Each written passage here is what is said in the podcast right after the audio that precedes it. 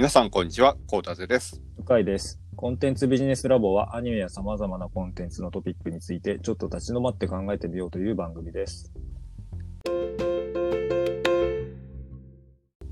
今回は前回に引き続き、深井さんと2020年のエンタメコンテンツについて振り返っています。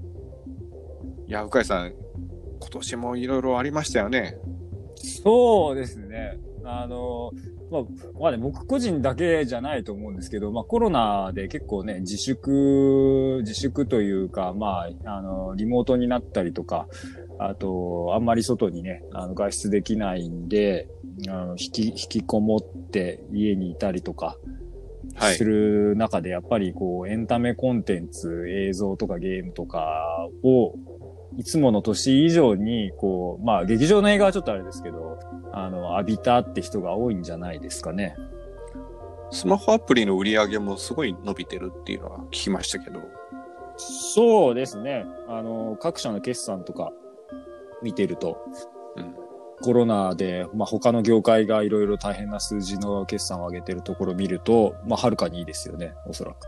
あとはね、サブスクのサービスで、ネットフリックスであったりとか、そういったところも会員が増えたっていうニュースがありましたよね。そうですね。まあ、ねふりさんはなんか、予想よりは伸びなかったみたいな逆なのも出てましたけど、まあ、それは他のね、競合がディズニープラスとか HBO Max とか、いろいろ増えているっていったところで、まあ、その影響もあるのかなって気がしますけど。はい。で、HBO Max で思い出したんですけど、ワーナーさんですよね、あーそうです2021ね年の映画を、はいめっちゃ揉めてますね、今ね。え HB あの映画館でかけるのと同時に、配信のね、HBO Max にもライセンスして配信するっていうことですよね、あれ。そうですね。確かはいスーパー揉めてるというか、はいレジェンダリーが訴訟を起こすみたいな話が出てますね、確か。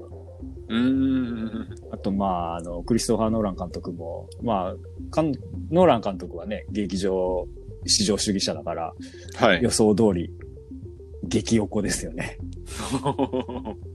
でも劇場映画を配信で展開するっていう傾向は多分でも強まりますよね。コロナが終わったとしても。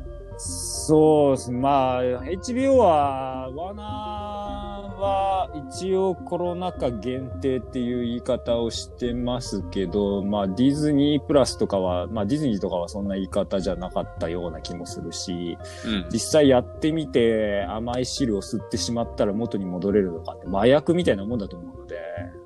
うん。戻れるのかっていうのはありますよね。でも、向井さんは劇場映画、見たい映画があるとすすると、どっちで見ます？劇場で見るのか、配信で見るのか。これがね、難しいところで、今、その配信と同時って言ってるじゃないですか。で、これが T-Bot で値段が同じだったら間違いなく劇場行くんですよ、僕は。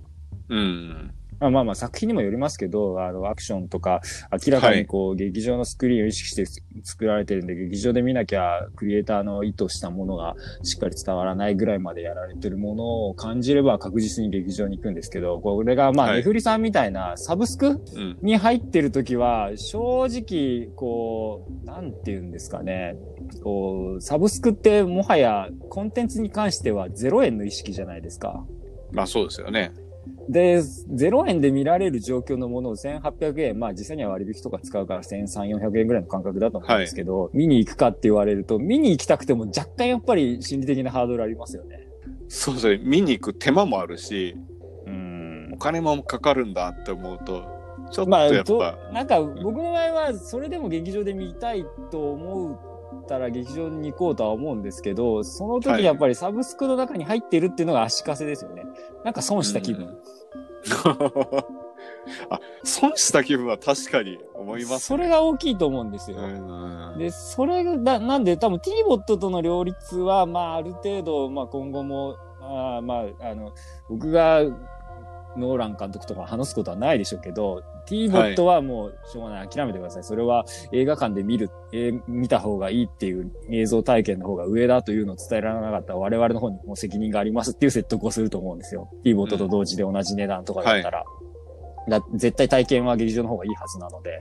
うんそこに引っ張れなかったってことは、そういう作品だと思ってもらえなかったってことなので。ただ、はいサブスクに関して言うと、サブスクに最初から入りますに関して言うと、やっぱなんか違うかなって気がするんで、うん。なんで、例えばですけど、サブスク、まあ、ネフリさんでサブスクと劇場公開が両方みたいなやつは、はい。その劇場で見てもタダとかにならないかなっていう。ああ。うんサブスク料金の中で、例えばネフリで今だと、あれか、マンク？はい。とか、シカゴセブン裁判だよ、うん7裁判とか、ああはい。いうやつが、ネフリさんに入ってる人、そのサブスク料金内で劇場でも見られる。で、劇場で見た人の数分だけ劇場に、あの、お金をネフリさんから戻すみたいな。うん。なんかそういうことをすれば、なんとかサブスクと、あの、劇場公開の同時っていうのが、ビジネスとしても両立して、劇場がこの後潰れていくみたいなことも、まあ、抑えながら、いいとこ取りができるんじゃないかなとは思うんですけどね。確かにそうですよね。うん。なんかどこで見たって一緒じゃんっていう意味でのサブスクですよ。ああ、まあまあまあ。ネフリ作品に対してのサブスクって扱いにして、なんかそういうことをしてあげたりすれば、劇場さんもまあいいでしょうし、あの、まあ劇場で見せたいっていうクリエイターの気持ちとしても、ユーザーが選ぶことに対してまでは文句言えないじゃないですか、さすがに。うん。クリエイターだって。そうですね。はい。だったら、同じ条件でサブスクの同じ料金の中で劇場で見るのと、配信で見るのが、同じ料金の中に入っていれば値段の差もないので、どっちを選ぶかっていうのはユーザーの意思に委ねたってことで、t ボットで同じ価格でやるのと同じ土俵にはなるんで、なんかそういうようなことして劇場を守っていかないと、劇場が死んじゃう気がするんですよね、本当に。そうですね。ただ一方で、今お話ししてるのビジネスの話じゃないですか。文化っていうところもありますよね。ただで見せていいのか。俺たちはただで劇場やってんじゃねえんだよっていう。まあそうですね。そういう声も出てくると思うんですまあ、よね。全作品がね、サブスクに入ればね、うんそうなんですけど、すはいべての作品がサブスクに入るわけじゃないんで、うんサブスクに入らない作品もあるっていう状況が残ればまあいいのかな。まあけど、なんか一番見える未来としてはサブスク会社がさらにでかくなってって、うん。あの、劇場を買収する。あ参加に収めて、そういうやり方をするとかいう形になってくんじゃないの？みたいなのはちょっとありますけどね。そうなると劇場、独立系の劇場はもうもはや、あの、サブスクに入ってないやつとか、サブスクでは見られてないやつとかあ。うん。を、まあ、アーカイブ作品を独自の切り口で、まあ、あの、セレクトショップみたいな感じでやっていくみたいな生き残り方になっちゃうのかな。配給会社の立場もだいぶ弱くなっちゃいますよね、そうなると。まあ、もうめちゃくちゃ弱くなるんじゃないですか。うん。でも可能性としてはゼロじゃないですね、その未来は。まあ、ただ、いこれまた国によるじゃないですか。日本って、例えば東宝さんが東宝シネマズを子会社に持ってたりとかが、はいあの、許されてるじゃないですか。うん。まあ、てかダメだっていう意識がないと思うんですよ、普通の人は。はい。けどアメリカはダメじゃないですか。うん。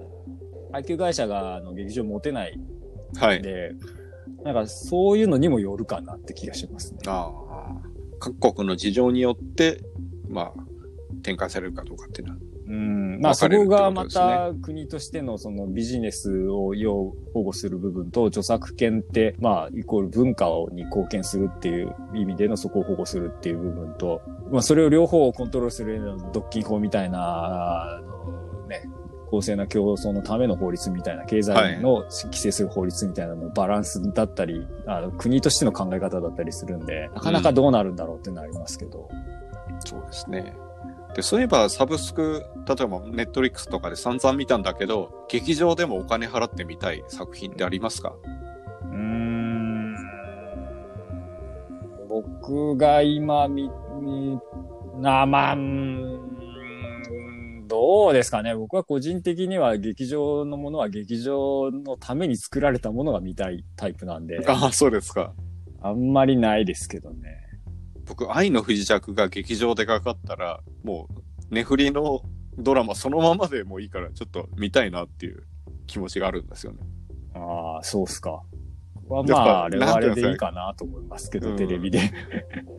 いや、あの、多分一人でやっぱ見てるのとみんなで見るのああ、まあ、う。そう、それはね、あります。うんあの、違うんだろうなって。あ劇場、そういう意味で言うと、そうなんですけど、まあ、それだったら別に、あの、まあ、ネフリさんは機能ないですけど、あの、アマゾンとかは、あの、ウォッチパーティー、フル、アメリカのフルもウォッチパーティー入れたのかな？ウォッチパーティーみたいな手もあるし、別に劇場大スクリーン、最高の音響っていうよりかは、まあ、誰かと見るっていうことの方に意義がありますもんね。劇場の価値ってそこもあるんで、難しいところですよね。クリエイターはどうしてもその、映像とか、音響とか、そういうクリエイティブに関わるところでの劇場の価値を重き置きますけど、まあ、小川さんに言うように、ユーザー側はあそこでの、まあ、映像体験だけじゃなくて、それこそ食べ物とか、誰と行くかとか、まあ行くまでの前後とか、そこで買うグッズとか、まああの、パンフレットとか含めての価値だったりはするんで、うんまあなかなかそこ議論噛み合ってないですよね。結構。そうですよね。前提が違いますよね。うん前提が違うんですよね。人それぞれ。ううんんそうですねただ確かに。そうですよね。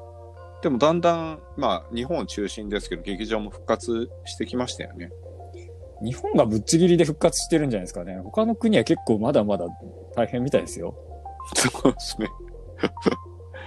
まあ、ですのでね、世界的に今年最も見られた映画が、鬼滅の刃うんで。すかね。うんそういえばあのまあそうですね。はい。はい。今年2020年は第4次韓流ブームとも言われたと思うんですけど、愛の不時着筆頭にイテオンクラスとか、いろんな作品がこうヒットしましたよね。そうですね。僕ですら見てますからね。何サイトル、ね何タイトルか。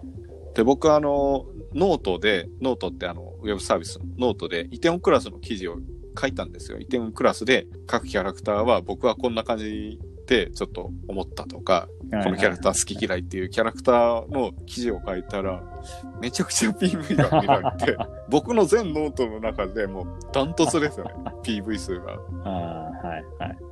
これちょっと異常値っていうか、そんな感じで見られてるんですよね。まあですので、イテオンクラスって情報が少ない割には情報を求めてる人が多いんだなとも思ったんですよ。そうですね。まあ結局ヒット作っていうか、まあ愛の不時着とかでもそうでしょうけど、イテウォンもそうだと思うんですけど、やっぱ、あの、見終わった後、語りたくなるんですよね。あそうですよね。はい。誰かと。うん。で、まあコロナなんで、なかなかね、人と会ってこう、職場とか学校とかで話を共有っていう感じでもないんで、そうなるとまあ SNS とかウェブとかで、はいこう、自分では意見書いたりとか、人が言ってるの読んだりいった、いったところにこう、ニーズがザラッと流れるのは、もうんうまさにそんな感じだと思いますよ。そうですよね。で、あの、梨泰院クラスのノートの PV がすごいんで、そこでアフィリエイト貼ろうかなと思って、アマゾンで商品探したら、イテオンクラスって3トラぐらいしか出てないんですよ。まあ、愛の不時着とかと同じパターンですよね。そうなんですよね。だからそれがもったいないなって思いましたね。それ、なんか、こあの今年やってきたポッドキャストでもなんか喋ったことがあるような気がしますけど、なんかね、豪華版ブルーレイとか愛の不時着とかでポーンと出したらね、ものすごい売れると思うんですよね。いや、おっしゃる通りだと思いますよね。で、その愛の不時着のブルーレイ買った人が全員値振り入ってた人だと思うんですよ。っていうぐらいビジネス邪魔するわけがないのに、うん。それをやらい。ないっていうのは、なんていうか、なんかコンテンツとかクリエイター第一みたいなことを言ってますけど、うん。本当にそうなの？っていう、こうね、思っちゃいますよね。そうですよね。で、おそらくディズニーだったらもっとうわーってやりますよね。やるでしょうね。一つの IP に対してもうそれこそディズニーランドにもね、うん。進出しちゃうわみたいな感じで劇場でも書けるし、うん。コミカラでもするし何でもやるって感じなので,、でそこまでやってくれるとすごい作品とかそういったものにね愛着がどんどんどんどん湧いて、て。まあやっぱりディズニーは IP、キャラクターコンテンツ、エンターテインメントの会社ですけど、ネットフリックさんはやっぱりウェブサービスの会社なんが本質だなっていうのは、その通りなんじゃないですか？まあ IT 企業ですよね、うんそんな感じやっぱりしますよね。まあそう捉えられたくないから、こう、クリエイターに寄り添ってとかいう、こう、アピールするようなブランディングの記事だったり、広告だったりとかを、それだけ出さなきゃいけないんだと思うんですよ、逆に。うん。で、こないだかな、ネットリックスの決算かなんかの発表で、ネットリックスの、まあ、社長さん、CEO の方に記者が尋ねたんですよね。他のサブスサービスがいっぱい出てきてますけど、ネットリックスの脅威になりますかって聞いたら、ネットリックスの CEO が、いや、他のサブスク、まあ、Hulu とかそういうのはライバルにはならないっておっしゃってるんですよ。ただ一方で自分たちのライバルはゲームだって言ったんですよね。うん。だこれは確かにそうだなって思ったんですよね。まあ、可処分時間を直接奪い合いますからね。うん。使うデバイスも似てるし。そうですね。で、今年で言うと、あの、アップルとエピックゲームスの戦いもあるじゃないですか。まあ、まだね、2021年も続くと思うんですけど、ゲームの方のトピックだとそういったこともありましたよね。そうですね。まあ、個人的には今年、あの外出を自粛してた分、久しぶりはにコンシューマータイトルをきっちりやる時間が取れて、やってて、で、まあ、だいぶ離れてたんでよくわかってなかったですけど、やっぱ、ばあの、海外中心に、あの、コンソール、まず、まあ、パソコン含めてのゲームって、意外と盛り上がってるんだなっていう、そしていいものが出てくる土壌ができてるんだなっていう、日本のね、い。コンシューマーゲームっていうと、昔はすごいっていう印象でしたけど、最近外国製のゲームばっかじゃないですかっていうのは、残念ながら、残念ながらっていうのを割とまざまざと見せつけられて、危機感を覚えましたけどね。プレステ5はまだ手に入れてない感じですかね。うん、抽選で当たらないでしょ、そうそう。触ってみたいんですけどね、僕も。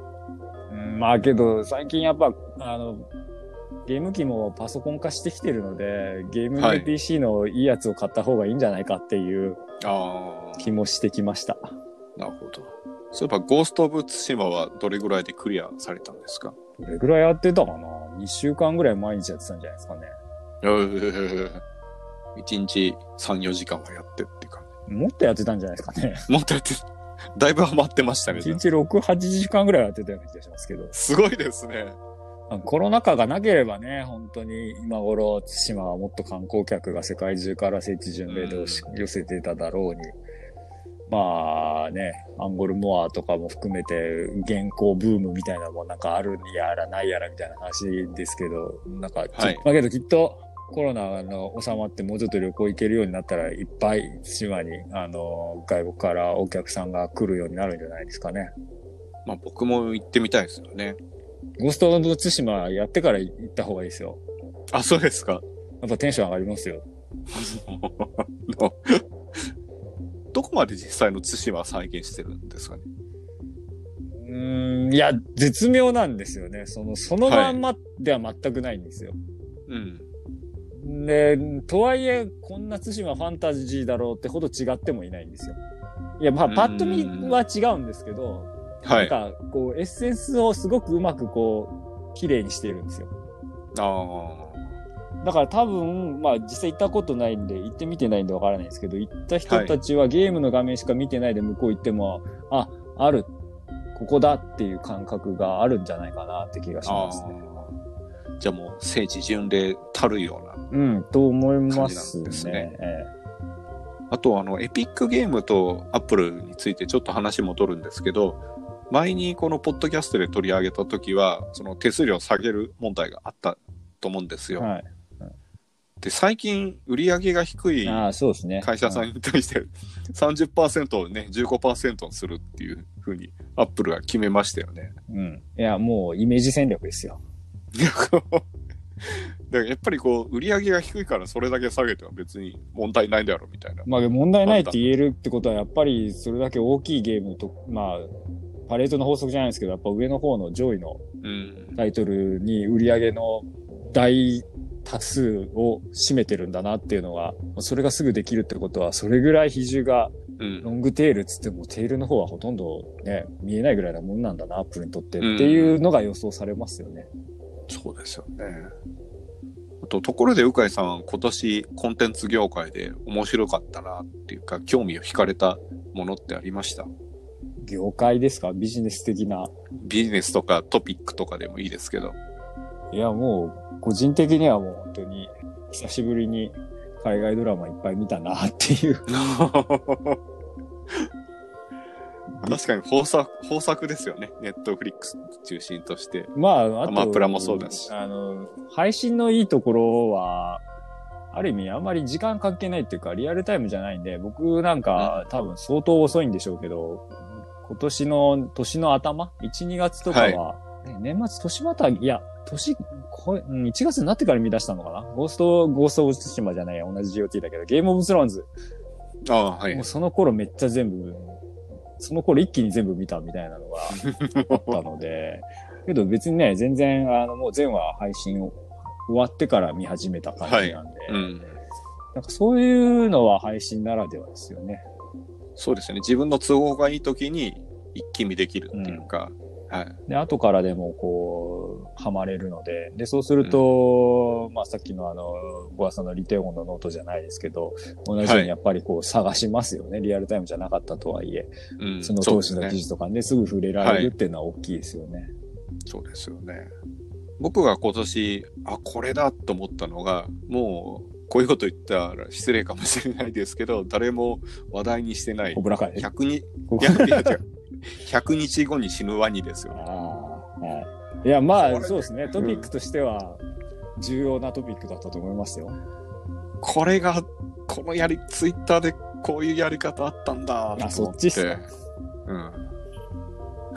え、なんか違うこと思ってました僕はだから、基本的に、あの、よく言うじゃないですか。あの、成功には再現性がないんですよ。エンタメなんで。うん。はい。けど、失敗は再現するんですよ。簡単うんうに。んうん。で、まあね、勝ちに不思議の勝ちはあるけど、負けに不思議の負けなしって言うじゃないですか。そうですねト。ムさんだったかな？話ですけど。うん。言ってました。はいそ。れで言うと、本当ワニなんかは典型的なし、あの、事例じゃないですか。わかりやすい。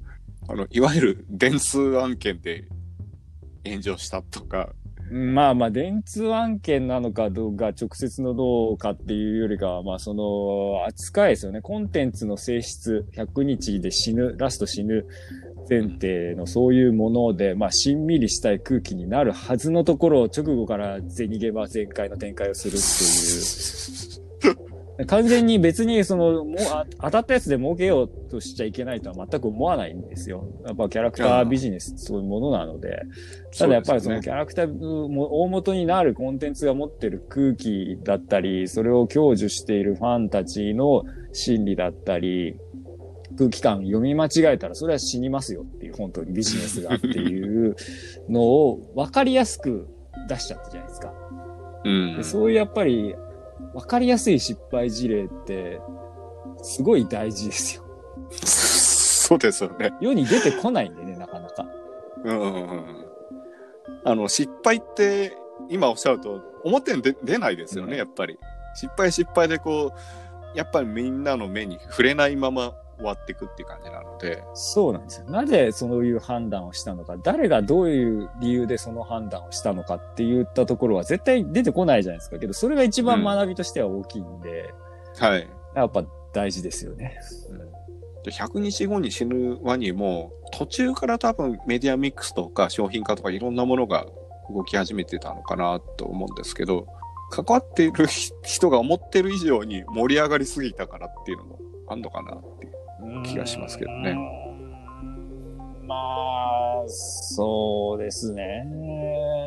だからやっぱりどうしてそういう判断になったんだろうっていうのはいろいろ知りたくて、うんクリエイターで作者だったら、まあ、なんつう、なんていうんだか、まあ自分の作品がよくわかってるはずなので、いきなり、はいああいうお金のイメージがちらつくような展開を即始めるようなことによく OK したなっていう。通できなくないですか？うんまあでも他の展開は僕わからないんだで全部お任せしますっていうタイプのクリエイターだったかもしれないですけど、ね。だとしたらやっぱりある一定程度やっぱりクリエイターもビジネスのことは知ってた方が、まあゲティングとかすることは今後必要になってくるよなっていう話だし、それはおっしゃる通りだと思いますよね。うんまああの電通ほどの会社がそんなこともわからんのかっていうぐらいの今回は間違いだと思うんですよね。それもなぜそういうことになったのかもちょっと理解できないし、そうですね。四十九日で喪に服してからいろいろ出てくるんだったらまだわかるんですけど、あの、お葬式やってる時にどんちゃん騒ぎをいきなりこうし始める。場違いな感じで、それは炎上するだろうっていうのは。芸能人だってそうじゃないですか。ツイートとかでやるコンテンツはその場はすぐ出しても、まあ、はい時事だから必要ですけど、それに商売系なんて絶対載せないじゃないですか。そうですよね。うん。そこでいきなりね、こう、家売り出してるようなもんですよ。それは面白い。っていうか、いい例えかもしれないです。それは、その、まあ、コンテンツの性質によっては OK だと思うんですよ、全然。はい。まあ、ちょうど、この収録してる日だかに話題になってましたけど、銀玉の映画が、そう、あー空知先生が、鬼滅の刃の イラストが入得ですっていう。これ普通絶対アウトですよ。銀玉ですから。うん、そうですね。ありだねってみんな思うわけですよ。それは銀玉のコンテンツの性質だったり、まあ、過去のスワリス先生のキャラクターだったり、あの、ね、あの、後藤家先生との関係値だったりとかうんうんいったところがあるし、それがまあ世に出てるから許されますけど、ネタだ、うんやってくれた。はいさすが銀玉、俺らの銀さんって感じになりますけど、そうじゃないですからね、普通は。まあ、そうですよね。そんなことは、電通ほどの会社だったら、わかると思うんだけど、なんでそういうことになったんだろうっていうのが、全くこう会社にいる人間としては腑に落ちないんですよね。うん。だからこそ知りたいんですよ。どうしてそうしたんですかっていうのことを。多分あの100日後に死ぬワニの IP としてはなかなかやっぱり今現在厳しいとは思うんですけど、なぜ失敗したのかっていう コンテンツは売れそうな感じがしますよね。うん、まあ、すごい学びにはなるんで、なんか、うん。そういう分析書いたマーケティングの専門家、ファンコミュニケーションみたいな感じの、はいファンマーケティングか、的な文脈で誰かがきちっと書いて、できれば、あの、関係者へのインタビューをしてほしい。そうですね。はい。ぜひしてほしい。うん。すごく読みたい。そうですね。で、失敗は別に恥ずかしいことではないので、うん。うん。で、それもコンテンツにするっていうのは非常にこう、いいことかなとますね。いや、怖いですよ、ほんと宣伝とかその方針一つでどうなるかわからんっていうのはね、直近でもね、ドラ泣きとかもそのパターンの一つなんじゃないかなって思いますもん。ああ、そうですね。でも、ドラ泣きのコピーとかってどう思いました？僕は結構引いたんですよ、やっぱり。ね僕も引きますよ、全然。ドン引きですよ。そう、ドン引きですか？いや、てかネタにしかならないじゃないですか。結局、全米が泣いたみたいなものでしょ、で、で、全米が泣いたなんてもはやネタじゃないですか、今や、この業界というかファンの人からしたら。そ,、れを自分で言ってるようなもんじゃないですか。うん。うん。それは寒いよね、としか。はい。ああいう略語とかコピーみたいなものはユーザーから上がってきた分にはいいですけど、それを公式が使っちゃったらダメだと思いますよね。うん。ただそれも、あドラえもんの制作委員会であったりとか宣伝会社っていうのは、本来であれば分かってるんじゃないのとは思うんですけどね。まあ、コロナで延期があったからとはいえ、まあ、その延期の間に期間があるので、コロナ前に設定していた宣伝プランとかだって修正の余地はあったと思うんですよ、コピーぐらいであれば。うん。なんか、そうなんですよね。なんかいろいろ、うん、なんでそうしたっていうのは結構、突っ込みたくなりますよね。そう前作が80億でしたっけ？そう、報酬80億です。で、今回20億ぐらい？うん、になりそうみたいな感じですね。ちょっとしんどそうですよね。うーん、そうですね。まあ、すぐだったらよかったんでしょうけど、その間にいろいろなね、ことがあったので、その辺の読み方を間違えたというか、まあ、そもそもですけど、80億いってた前作のスタドラの1位にしても、結構その内容に関してはコアなあのドラえもんファンからは批判が多かったはずなんですよ。うん。ギハギじゃんみたいなところが。はい。はい。で、それを今回スルーしちゃったのはいけないんじゃないかと個人的には思ってるんですよね。あ80まで行ってしまったら、そんなコアファンなんはいてごく一部じゃないですか、パーセンテージでしたら。まあ、そそうですよね。で、ドラ泣きみたいな言葉もでできてきて、それで一気にこう、マス、メジャー、ライト層までいっぱい取り込めた作品っていう感じには、結果としてはなっていたので、うん。コアファンのそういう一部の、一部の批判だっていう、結果がいいんだからいいじゃないかって言ったところで、評価を、まあ、そこのコアファンの価値をあんまり大きく見積もらなかったんじゃないのかなって気がするんですよね。その続編ならまあ、そういう過去の前作の批判みたいなところも含めて、まあ、押し切れるだろう、ドラの木でって思ったんでしょうけど、いや、やっぱ、うん、いくら続編とはいえ、ライト層は、声がそんなに大きくないので、始まる前の映画に関しては、過去の文脈も含めて、まあ監督の文脈だったりとか、関係スタッフの文脈だったりとか、一本前のドラえもんの映画だったりとか含めて、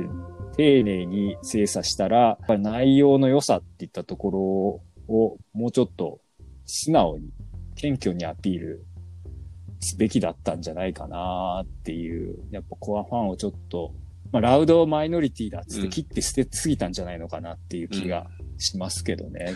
ただ、あのその、コアファンっていうのがやっぱりこう、アーリーアダプターであったりとか、アーリーマジョリティであったりとか、特に、なんていうのさ、声が大きいところなので、そこは丁寧に接してあげないとダメだった。そうなんですよね。で、多分勘違いしたのは、えーと、ドラえもんのファン、原作含めてのドラえもんのファンと、スタンドバイミードラえもん1でついたその80億の大半を占めるファン、ライトな新しく見た人が、はい。そのスタンドバイミードラえもんのファンになったわけじゃなかったっていったところを読み違えたんだと思うんですよ。スタンドバイミードラえもんのファンになってるんであれば、その2なら一定程度は、そのさ2の、今のスタンドバイミードラえもん2のコアファンという扱いにできたと思うんですよ。で、それでそこを中心にプロモーションの設計しても、間違いではなかったのかもしれないんですが、実際はやっぱりドラえもんファンはドラえもんファンのままで、スタンドバイミードラえもんを見た人だったんですよね、80億の多分うんうん多くが。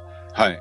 そこが間違えたから、コアファンいらないっていう、スタンドバイミードラえもんのファンを、はドラ泣きが好きだから、そこに刺せばいいっていうんで、ドラ泣きを持ってきたんだと思うんですけど、実はそうじゃなかった。ドラえもんのファンはドラえもんのファン、ドラスタンドバイミードラえもんのファンっていうのはそんなに濃く、そこでは一本では醸成できなかったっていったところの判断を多分間違えたんだとは思うんですけど、でそんなことはね、僕別に映画のプロでも宣伝のプロでもないんで、わかると思うんだけど、あれだけのそうそうたるメンバーが委員会にいて、スタッフにいて、はい。宣伝会もね、本体がやってるだろうし、みたいな対策で、なんで間違えるかなっていったところが、こう、やっぱ聞きたいですよね。まあ、前作がヒットしたからそれが正解だって。うなんまあ、解像度、分析の解像度が甘かったんじゃないですかね。その、ん成功も成功したからって言って分析してこう型にはめてその再現性をみたいのを結構やりたがるじゃないですか、やっぱり。うん。あの成功体験からなんか法則を見つけてそこの再現性をっていうのをやりたがるからみんなそうするんでしょうけど、多分再現性なんてないで、続編だろうがなんだろうが、一回そこの思い込みは捨てて、こうデータなりで客観的にちゃんと分析するっていったことが必要なんじゃないんですかね。まあそうですね。まあですんで、今年に限らず来年以降もそんな感じで分析していくのが必要ですよね。うん。まあね、あの、そろそろ君の名はフォロワー作品は終わっていくと思うので、代わりに 来年、再来年、その次とか、鬼滅の刃フォロワーがわらわら出てくるんじゃないかとは思うんで、まあはいそういう企画をこれからやろうと思ってる人たちは、再現性なんてないんだからって言ったところで、こう冷静になってこうちゃんと考える企画する時点からマーケティングなんて始まってるんで、宣伝なんて企画するとこが始まってると思ってやった方がいいんじゃないですかね、と、まあ人ごとのように言ってる場合じゃないんですけどね。2020年年末のおかげさんはそう語る。そうですね。すよねまあはいこうやって言ってしまった以上、もうそういう、まあ今後何か僕はね、関わる作品が世に出てくることになった時には、自分の発言に全部責任持たなきゃいけなくなるんで。だから結構リスクしかないですよ。こうやってフォトキャストで喋って、こう後に残すってなって。そうね。えー際どい話も散々1年、1年ぐらいですか？してきて。な、何のためにやってんだろうなとか思いますけどね。自分の身を危険にさらしてるだけな気がしますけど。いやいや、まあだからせめてね、だから僕は別にいいんですよ。僕がどうのこうのっていうより、まあこれ聞いてなんかね、少しでもこうエンタメ業界とかでこう成功したりとか目指したりとかはいすることのきっかけの反面教師にでもしてもらえればそれで十分ですよ。わかりました。ありがとうございます。